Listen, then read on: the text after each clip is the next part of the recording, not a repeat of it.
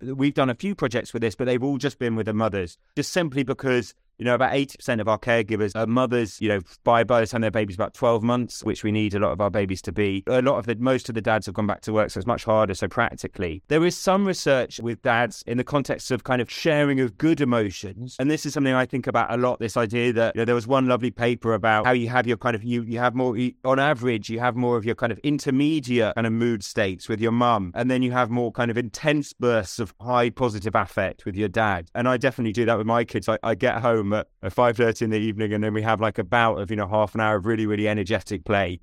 Forget frequently asked questions. Common sense, common knowledge, or Google. How about advice from a real genius? 95% of people in any profession are good enough to be qualified and licensed. 5% go above and beyond. They become very good at what they do, but only 0.1% are real geniuses. Richard Jacobs has made it his life's mission to find them for you. He hunts down and interviews geniuses in every field sleep science, cancer, stem cells, ketogenic diets, and more. Here come the geniuses. This is the Finding Genius Podcast with Richard Jacobs. Hello, this is Richard Jacobs with the Finding Genius podcast, now part of the Finding Genius Foundation. I have a Professor Sam Wass He's a professor of early years neuroscience at the UEL Baby Development Lab. This is at the University of East London. So we're going to talk about parental neuronal responsivity to infants' visual attention, but the interaction between parents and children and uh, other topics that uh, Sam will be covering. So welcome, Sam, and thank you for being on the podcast. All right, Richard. Thanks for having me. If you would tell me a bit about your background, and then uh, let's go over the areas that you're currently focusing on in your research. Yeah, so my background is quite mixed. Um, I studied at Oxford undergraduate and then worked outside of neuroscience for about 10 years, working in a very different field in the theatre. Um, and then I came back and did a PhD in London. Um, and then I did a, a postgrad in um, Cambridge. And then since then, I, have moved to the, the, University of East London, which is quite a small place where we get a really get an interesting mix of different babies. The, the main reason for moving was in Cambridge, you're. Uh, it's very, very hard not to get a kind of very posh middle class. Cambridge in the UK is a very posh middle class town. Um, and we really get a really nice mix of babies um, in East London from all walks of life, all backgrounds. It's one of the most mixed areas of the world. It's like your big cities, you know, you really get this massive melting pot. So, yeah, really, really fun and, and, and lots and lots of kind of interesting research that we're doing here at the moment. Okay, so what are some of the research that you're working on right now? What are some of the questions? Yeah, so, uh, so our main thing that we're looking at at the moment is about kind of the early development of kind of two things attention and stress and what we're particularly doing that's, that's quite different to how a lot of other people are doing it are, are we looking at how these things develop kind of in the space between two people. So we're used to very much thinking of kind of attention and learning as things that belong in one individual's brain. And similarly, we're used to thinking of stress as something that belongs within one person. You know, we, you know, in the West, we we've had this very individualistic approach to, you know, thinking of our own identity. Um, and we're trying to take a different approach. So we're trying to look at, you know, really to be recording a lot from two people at once. Uh, so we record a lot from kind of children and their parents at once. And then look at kind of these two things, attention and stress, as kind of interpersonal properties. So as I say, you know, how they exist in the space between, you know, a child and their parent. So things like how children pick up on our moods, you know, how we pick up on their moods. So how I'm affected uh, by the kind of mood fluctuations of my family and then also this idea of kind of shared attention. So I don't know, you know, if you've got kids, Richard, or, or, or your listeners, I'm sure, I'm sure some of them do. And you know, one of the things you really notice um, with your own kids is they're very, very sensitive to what you're paying attention to. So, you know, it's, it's a bane of my life because I'm sitting there, you know, my, my two year old daughter is sitting there trying to play, and I'm sitting there just trying to do a quick email on the laptop. And the minute I start paying attention to my laptop, she suddenly gets absolutely fascinated by it. Um, and it really is just the fact that it's what you're interested in that means that she becomes interested in it too. So it's these types of kind of social influences on attention. So why we're interested in things that other people are interested in that we really, really don't understand very much about at all in the context of neuroscience at the moment. Because, you know, as I say, most of the things that we understand about the brain comes from studying, you know, individual brains on their own in an fMRI scanner where you're just kind of viewing stuff on a screen. So these kind of short-lived social influences on attention and stress, we really don't understand very much at all at the moment. So that's what we're trying to find out about. Hmm, okay. Know, while you were speaking, I was imagining someone outside in a crowd and someone points up at something and then everyone starts looking. So I guess in adults too, there's this directed attention. People take cues from other people on what to look at and what to be interested in. that kind of thing. But so in babies, what uh, what are some of the I don't know some of the main modulators of uh, for babies and children? What are, what are some of the main things that cause them to pay attention to things or not? Yeah, I don't know. It's it's a really really interesting thing. It's definitely, as you say, definitely something that's true. You know, in crowds, it's definitely something that's true for adults too. You know, particularly so for crowds. There's there's some really really nice kind of old research about you know how emotions kind of are shared very particularly powerfully in big crowds you know, back to all of the witch hangings. You know, there, there's this wonderful book um, on my bookshelf looking at me now about kind of mass hysterias that develop. So, you know, when you get a large group of people together, that kind of makes emotions spread much more quickly. Uh, so you get these kind of mass hysterias that develop amongst a crowd. Know, a lot of the interesting stuff is happening, you know, with social media now, because even when we're not physically around people that are next to us, you know, we're very, very much in contact with them. And that seems to make you know, our emotions much, much more effervescent, as it were. So, yeah, it's really interesting to hear you say that about adults. It's not something I think about much, but yeah, it's definitely there. But just to, just to answer your second question about infants, so why we're looking at with infants, well, I guess kind of the main thing that we're interested in kind of with infants is um, we know that during early development, you know, you're you're very, very reliant on everyone, on an adult for absolutely everything. You know, so we literally, you know, spend the first nine nine months of our lives, you know, in in our mother's stomachs, you know, depending on them for for everything. You spend every waking minute um, of your early life in the company of a, of an adult caregiver. So we're very, very dependent on adults for a lot of things. And I guess kind of we're looking at it two stages, I guess, Richard, and, and it might be useful to talk about it in two stages. So we start off by thinking about, you know, how we co-regulate kind of what we call physiological stress. So so my kind of central nervous system levels of kind of arousal, alertness. Uh, so that's kind of going from, you know, being very, very overexcited, very, very hyperactive, bouncing off the walls at one extreme to being kind of flat asleep at the other extreme. And we know that, you know, everybody does their best kind of attention and learning uh, when they're at somewhere in the middle. So somewhere in between um, kind of overexcited and underexcited. Sorry. Yeah, kid, kids seem to go from one to the other. Yeah. Second. You know, they were that's absolutely. You're like, what happened? You know, they're sleeping.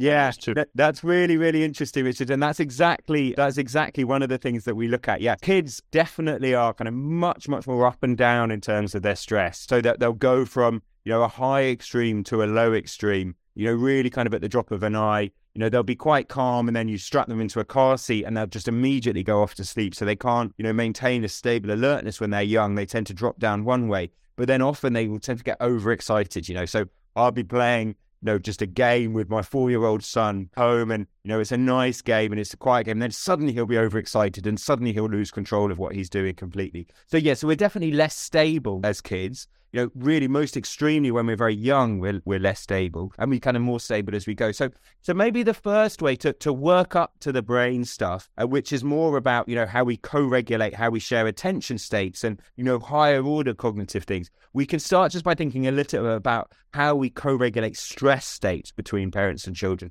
because we know that that's really, really an important and really, really foundational for what I'm going to go on to say about kind of how we co-regulate kind of attention and brain states as well. Does that sound okay? Okay. Yeah. What does that mean? So, what, what does co-regulate mean? I've heard that term a lot recently. Oh, really? Okay, that's interesting. What context have you heard it in out of interest? Um, you know, with kids in school, uh, co-regulating, self-regulating, etc., that kind of stuff. Oh, I'm not sure. Okay, so they, they people using it or defining it properly, but who knows? Oh, that's interesting. So, that, so it's something that parents, uh, teachers are telling telling you about kind of um, kids. So that's really interesting. Okay, yeah. So basically, um, yeah, so so there's kind of a lot of the theory of this goes right back to I guess really really early kind of theories of kind of how we develop as individuals uh, through our relationships with other people. Um, so one things I'm thinking a lot about at the moment is I'm I'm just doing some work uh, with some really good um, uh, researchers into attachment. So that's kind of this idea of how we form a healthy relationship with our caregivers and the different ways in which child caregiver relationship can develop atypically. So you might have heard these phrases, you know, insecure attachment or kind of an avoidant attachment pattern where, you know, you're either securely attached to your parent, i.e., you go to them when you need help, but the rest of the time you're fine on your own. Um, or you can be, you know, ambivalent. So um, even when you need help, you don't want to go to them, or you're kind of very withdrawing uh, when you do go to them, or you can not go to them even when you do need help. So there's various kind of different kind of ways that we can think of that. And I'm just doing some research at the moment. I just had an all day meeting on Friday, just uh, with some, you know, really famous attachment researchers looking at this idea of kind of co regulation of mood states as a, as a route into that. Before we continue, I've been personally funding the Finding Genius podcast for four and a half years now, which has led to 2,700 plus interviews of clinicians, researchers, scientists, CEOs, and other amazing people who are working to advance science and improve our lives and our world. Even though this podcast gets 100,000 plus downloads a month, we need your help to reach hundreds of thousands more worldwide. Please visit findinggeniuspodcast.com and click on support us. We have three levels of membership from 10 to $49 a month, including perks such as the ability to see ahead in our interview calendar and ask questions of upcoming guests, transcripts of podcasts you're interested in, the ability to request specific topics or guests, and more. Visit findinggeniuspodcast.com and click support us today. Now back to the show. So what does that mean? You're using visual cues and other cues from people around you to achieve your own regulation or, or yeah, what is so- yeah, you're asking a really, really tough question. So basically, the early theory suggests it's all quite involuntary. So basically, when we're in a situation where you know my own kind of arousal, my central nervous system arousal is excessive, either for you know internal reasons that you know I'm just up and down and I'm just on an up fluctuation. You know I'm uncomfortable. You know life as a baby is very uncomfortable. You have a lot of growing pains. You have a lot of stomach aches. You're constantly feeding yourself to you're fit to burst. It's a very uncomfortable thing. So when I'm all when I'm in a situation when I'm a bit older, uh, where I'm seeing someone else coming into the room or I'm in a new situation. So those types of situations where everything just gets a bit much. And the really classic theory back to kind of Bowlby and Ainsworth is is kind of at those moments I, I have this inbuilt reflex uh, to trigger what they call a proximity seeking behavior. Uh, so I call out to my uh, mum or dad, um, and then they come and then they give me some um, some caregiving. Um, and that's kind of the really classic uh, way of thinking about it. That know, I call out to someone when I need help. And the question that you just asked, Richard, about kind of the degree to which it's a voluntary thing. So the degree to which I'm doing kind of social signaling is a really, really interesting question that we've we kind of it's a side question from that. So you know, just as a side note, I've just done a paper. I'm just writing a paper at the moment on children being raised in more chaotic and noisy households. Um, I just actually was on the plane with a couple of groups of very, very busy parents. They all had about kind of, I think they had five, one group, one family had five kids, and one group, I think, had six kids. And it was really interesting watching, you know, how caregiving behaviors are different in those types of, you know, much more big, you know, noisy, probably more chaotic at home households. And we've done a paper linking it to household chaos and suggesting that in household chaos, kids can sometimes overexpress what they're feeling just to get attention. Yeah. And you can see if you look at the relationship between their internal levels of stress and the stress that it sounds like in their voice. Um, then you get this kind of disjunction between kids in noisy households. But let's not get too far down that route. Let's just think about it in terms of, you know, the basic mechanism, which is, you know, I, I'm a child, I'm up and down, I'm unstable in my stress states. So when I'm in a high stress state, um, I call out to my parents, and then they come and they do this process of co-regulation. So they help me to calm down, and this is something that is thought to be, you know, foundational in the kind of setting of the parent-child relationship and so on. So that's kind of the basics of it. What's Say- the question? What are the dynamics within a family? Can one person destroy the co-regulation on the entire family? Or does it take multiple people? And what, what kinds of types of co-regulation have you seen? What kind of Yeah, so dynamics that- have you seen? Yeah, so that's a really, really interesting question. Again, Richard, you're asking really, really tough questions now. And that's something that um, we're really, really interested in looking at, but we haven't looked at it yet. So we've done a few projects with this, but they've all just been with the mothers, just simply because. You know, about 80% of our caregivers are mothers, you know, by, by the time their baby's about 12 months, which we need a lot of our babies to be. And a, a lot of the, most of the dads have gone back to work, so it's much harder. So practically, um, there is some research uh, with dads um, in the context of kind of sharing of good emotions and this is something I think about a lot. This idea that you know there was one lovely paper about uh, how you have your kind of you you have more you, on average you have more of your kind of intermediate kind of mood states with your mum, and then you have more kind of intense bursts of high positive affect with your dad. And I definitely do that with my kids. I, I get home at, five thirty in the evening, and then we have like a bout of you know half an hour of really really energetic play uh, with lots of kind of throwing them up in the air and catching them and that type of thing.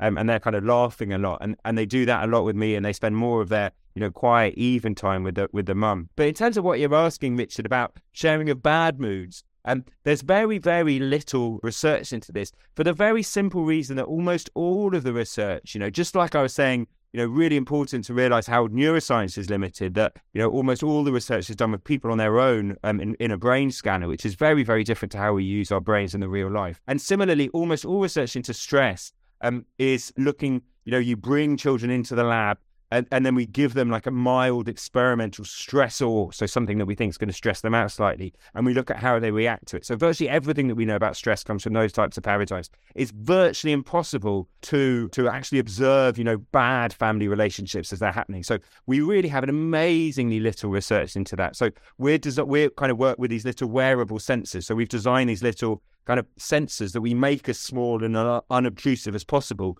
uh, with the idea that people forget they're wearing them when they're at home. But still, honestly, yeah, if you uh, if you retrofitted like a family with Apple watches, yeah, so that's all. That it's hard to get in. Apple won't let you anywhere near their algorithms, and and, and they're, they're quite tough. Uh, but we're actually kind of making something that's pretty much the same as an Apple Watch um, at the moment. At the moment, we're a bit bigger, so they're a bit bit clunkier than an Apple Watch, but we're we're aiming for that. But even then, Richard, honestly, it's really hard just to get those types of families to sign up to be in research. It tends to be the parents that think they're good parents that want their parenting to be judged by signing up for a research study, and it's really, really hard to get these kind of hard to reach kind of populations. So yeah, so that's so we don't know very much about that. We're just starting to look kind of atypical and kind of suboptimal parenting much more, but the stuff we're doing is mainly on the basic mechanisms of kind of how you help children to manage, you know, across all children. So basically, back to kind of where we were. So my child's getting stressed, getting upset, and then my child does a cry for help. And then um, I kind of step in and I help my child to calm down. One of the things that we're working at the moment is this idea of how do you change when your child gets upset? Um, and I present this to um, early years teachers uh, working with young children, and, and they get kind of quite slightly surprised when I say, in fact, what our studies show is that uh, when your child gets upset, you have a little spike in your own stress to match them. Yeah. And it's this process of kind of matching their stress. You know, with a, with a crying baby, you tend to pick them up, you know, get quite energetic, move them up and down the room, bounce them up and down, which is basically the same thing that you're kind of increasing your stress to match their stress to help them calm down. And that's something you definitely notice. Like, uh, for example, in call centers, they definitely train people. You know, if I'm often quite a grumpy customer in call centers and I'm often getting grumpy about something that hasn't happened for ages, and, you know, I've been waiting for 10 minutes, and they definitely now get trained to when they've got a customer who's a bit upset if you make yourself sound a bit excited too. So, yeah, I'm really, really sorry about this. Like, rather than just a really, really flat voice, then this idea that kind of matching the emotion of the person that you're dealing with is one way that you can help them to calm down. So, that's kind of one of the things that we're looking at at the moment you know, this idea of kind of how we match people's emotions to help calm down. But then obviously we're, we're also looking at how that can go wrong in atypical development. So for things like anxious parents uh, tend to overmatch uh, their child's emotions. So, so there must be a sweet spot somewhere in the middle that we haven't quite figured out yet. You know, you want to match your kids' emotions up to a state, up to a bit, but you don't want to match them too much. So, so there's a lot still to figure out.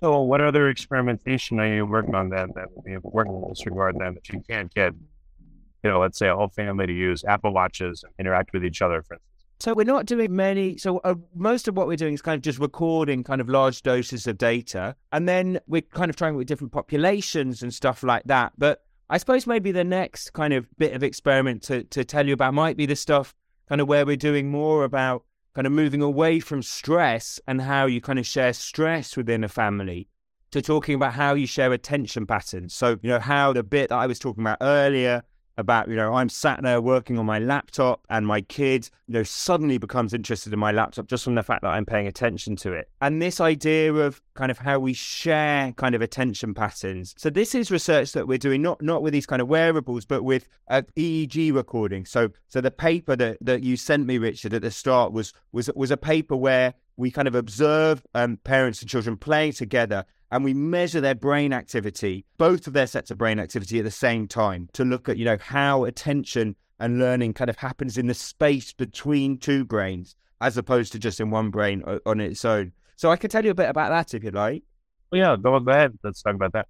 Yeah. Okay. Good. So so basically, so this is kind of changing quite a lot, I think, kind of theoretically in terms of how we understand learning, because basically almost all of the research um, at the moment that's out there into how children's brains uh, kind of pay attention and learn.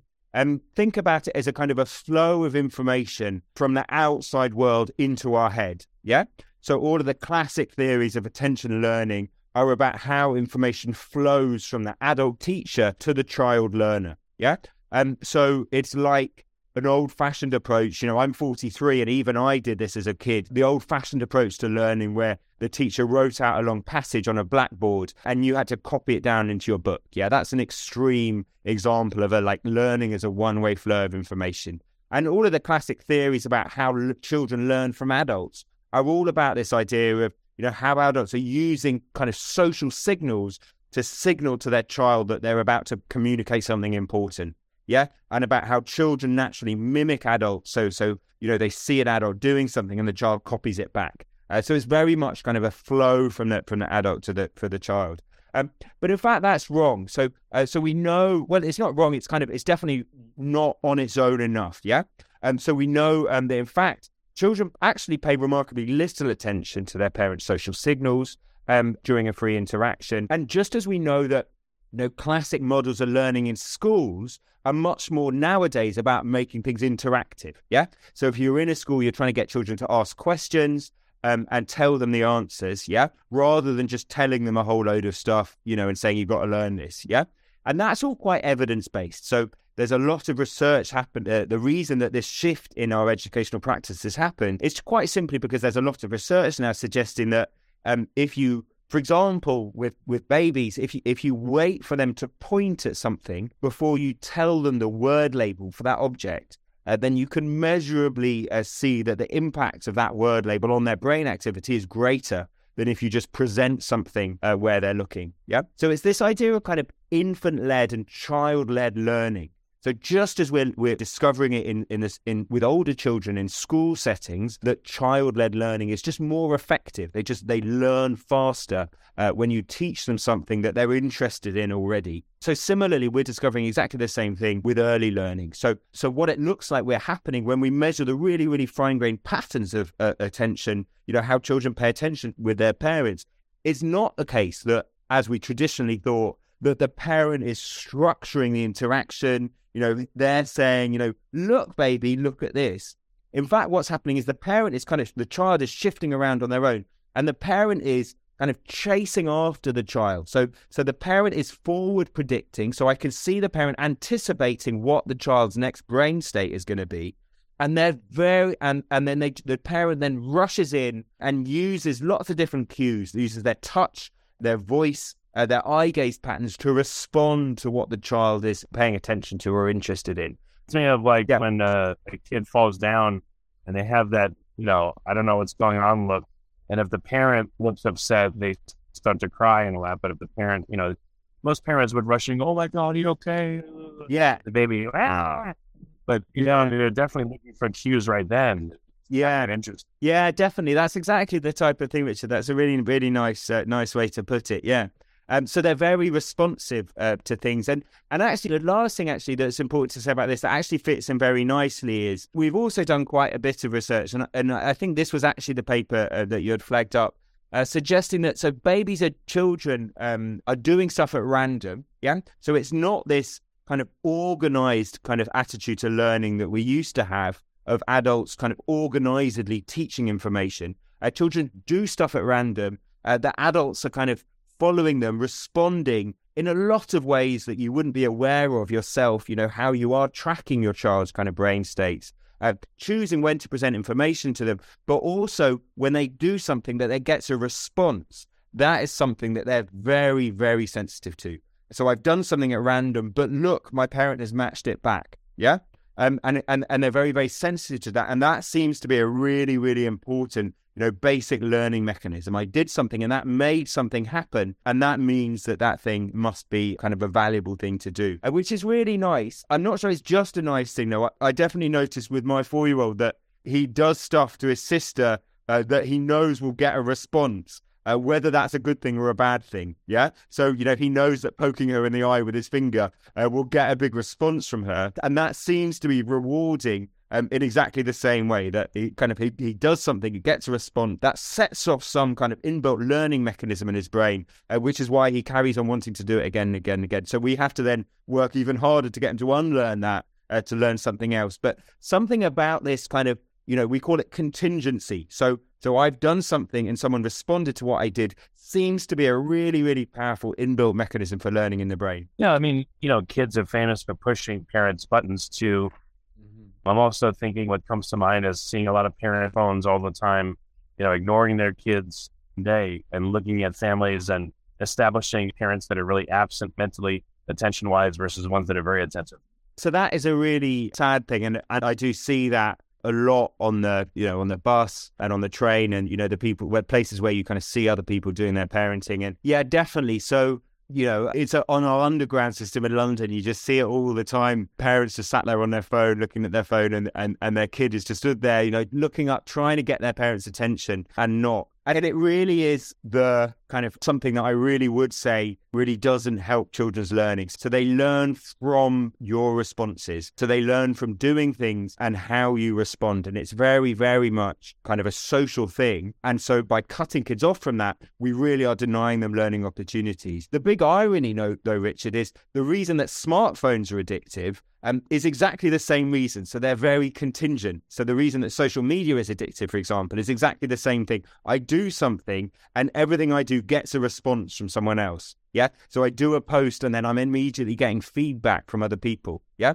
So the same thing that children find addictive about interacting with us is this idea of contingency. I do something and it gets a response. Social media companies are now exploiting that in adults to make social media more addictive by making it more contingent and more full of responses. So that's why adults are ignoring their kids uh, by going on social media and interacting with other adults, you know, and everything else that they can be doing with technology because technology throughout is very, very contingent. But no, it's really unfair on the kids because obviously they don't, they don't get the chance to interact and they get their contingent interactions, you know, in the old fashioned way uh, from talking to mummy and daddy. And if they're cut off from that opportunity, that's when they really, really miss out on their learning opportunities.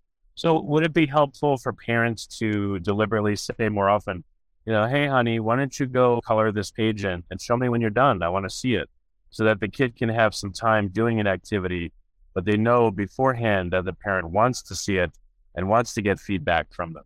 Yeah, definitely. That's a really, really nice, uh, nice way of thinking about it, Richard. So, you're, what you're thinking about is in terms of kind of how to move from that need from immediate feedback. So, you know, everything I do gets a response, which is obviously quite exhausting as a parent, you know, and practically impossible if you've got multiple kids. To how am I aware that this thing of the contingency is really, really important, but how do I do it in a practical way? So, you know, what you're talking about is kind of spreading out the contingency. So I'm not going to react immediately, but if you go away and do this thing that's going to take you five, ten minutes and then you do it, then I will give you a big reaction and I, I will give you the kind of react the, the praise and the you know responsiveness that you want. So yeah, that's a really, really good good way of thinking about it, Richard. I try and work that into my own parenting practices because my kids at the moment, because uh, I think because I do this for my research and I'm so you know thinking about this all the time that I, I really try to be reactive. You know, it drives my friends mad. I really won't answer text messages when I've got the kids around and stuff like that. So maybe that would be a good thing, a good way of kind of weaning them off it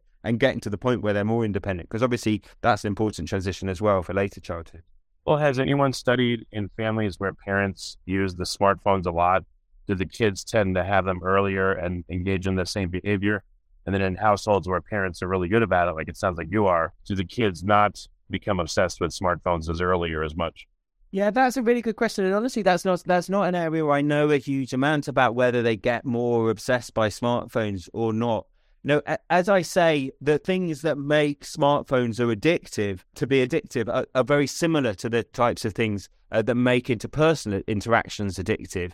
You know, the, the social media has been very good, effective about you know working out what it is that we find addictive about interacting with other people, and you know really kind of purifying it and intensifying it, uh, which is and, uh, into something which is very very addictive. You know, and it really targets our reward mechanism. So, no, I would have thought kind of any kid will find it, you know, powerfully kind of addictive in the same way that we do as adults. But I don't know whether a kid who's who's watched their parents doing it more on social media would find it more so. They definitely you hear stories about kind of children, even from quite a young age, uh, getting very sensitive to you know how their latest photo has gone down on Instagram. So you know, my wife takes photos of the kids and and and had they've got their own kind of Instagram channel, and they don't really have a clue about it at all. But but some families where they share that with the child, and then the child starts to get very sensitive from an early age to you know how many likes their latest photo has got and that type of thing. So So that may be one way into it. But I don't know. I've certainly seen as well lots of 12 month old kids. We, we have a lot of 12 month old kids in the lab. We do a lot of studies with them. And very often you pull out a phone to take a photo of them and then immediately crack out their best selfie smile. So it does make me laugh. Really? A one year old? A one year old, yeah, they're used, they're very used to, a lot of one year olds now are very used to having a photo taken and they know exactly what the phone means and stuff. Um, wow. That's. So, yeah, so it, so it is a thing. But I mean, having been quite kind of down on social media, particularly from the point and phones and generally from, particularly from the point of view of know, parents being on their phone and preferring to interact with their phone than, than with their kids. I, I, think that is quite tough. But this idea of, um, you know, how we share attention between other people and how we learn, and this idea of interactive learning uh, being being a much much more effective and much more evidence based way of of learning than the old fashioned way of kind of learning, a kind of non interactive, where there's someone teaching me and they're just teaching me stuff and I have to learn it. That's obviously the reason at the moment, and there are quite a lot of studies suggesting that learning happens better face to face than from a screen. So, uh, you know, the ones I know about best are about kind of early learning, but I think there's stuff going all the way through uh, suggesting that getting someone to teach us something is, is a more effective way to do it than, than teaching from a screen. And that's simply because of this process that I was describing earlier, Richard, that um, when I'm teaching something to someone, I'm continually adapting how I teach it to them second by second you know, if, if I can see, you know, they're starting to pay attention to something else, I'm, I'm constantly speeding up and slowing down my delivery. Whereas obviously, you know, a YouTube tutorial video can't do that. So it's not contingent in the same way. But ob- obviously, you know, so the best way to teach kids, there's no doubt about it, would be to sit them down one on one with a teacher, and everyone has a, their own teacher, you know, throughout the whole time of school. Obviously, we can't afford that. So we are trying to work hard at thinking, okay, how can we bring kind of early learning uh, how can we bring what we're discovering about how to make early learning effective, uh, kind of this interactivity and stuff. How, what are the other ways we can bring that into, you know, nursery settings um, and early school settings? So, you know, what what you call kindergarten. So, so how can we bring in that type of interactivity and that responsivity uh, to, to kind of maximize the effectiveness of early learning? Well, how important is the ratio of uh, teacher to students? I think that's I mean, a huge yeah. important so we've just got a thing in the UK, Richard, that our government um, to get people back to work, to, to encourage people to go back to work, they're, they're now extending free childcare down to one and two year olds. So if both of your parents are in work, then then you're entitled to free government allowance for uh, free childcare for one and two year olds. And it's tricky, honestly, because I really wouldn't say so at the moment, um, our ratio is five to one under two year olds. Sorry, it's four to one for under two year olds, and they're thinking about in- increasing it to five to one uh, for under two year olds in order to make this this shift that they've just announced affordable.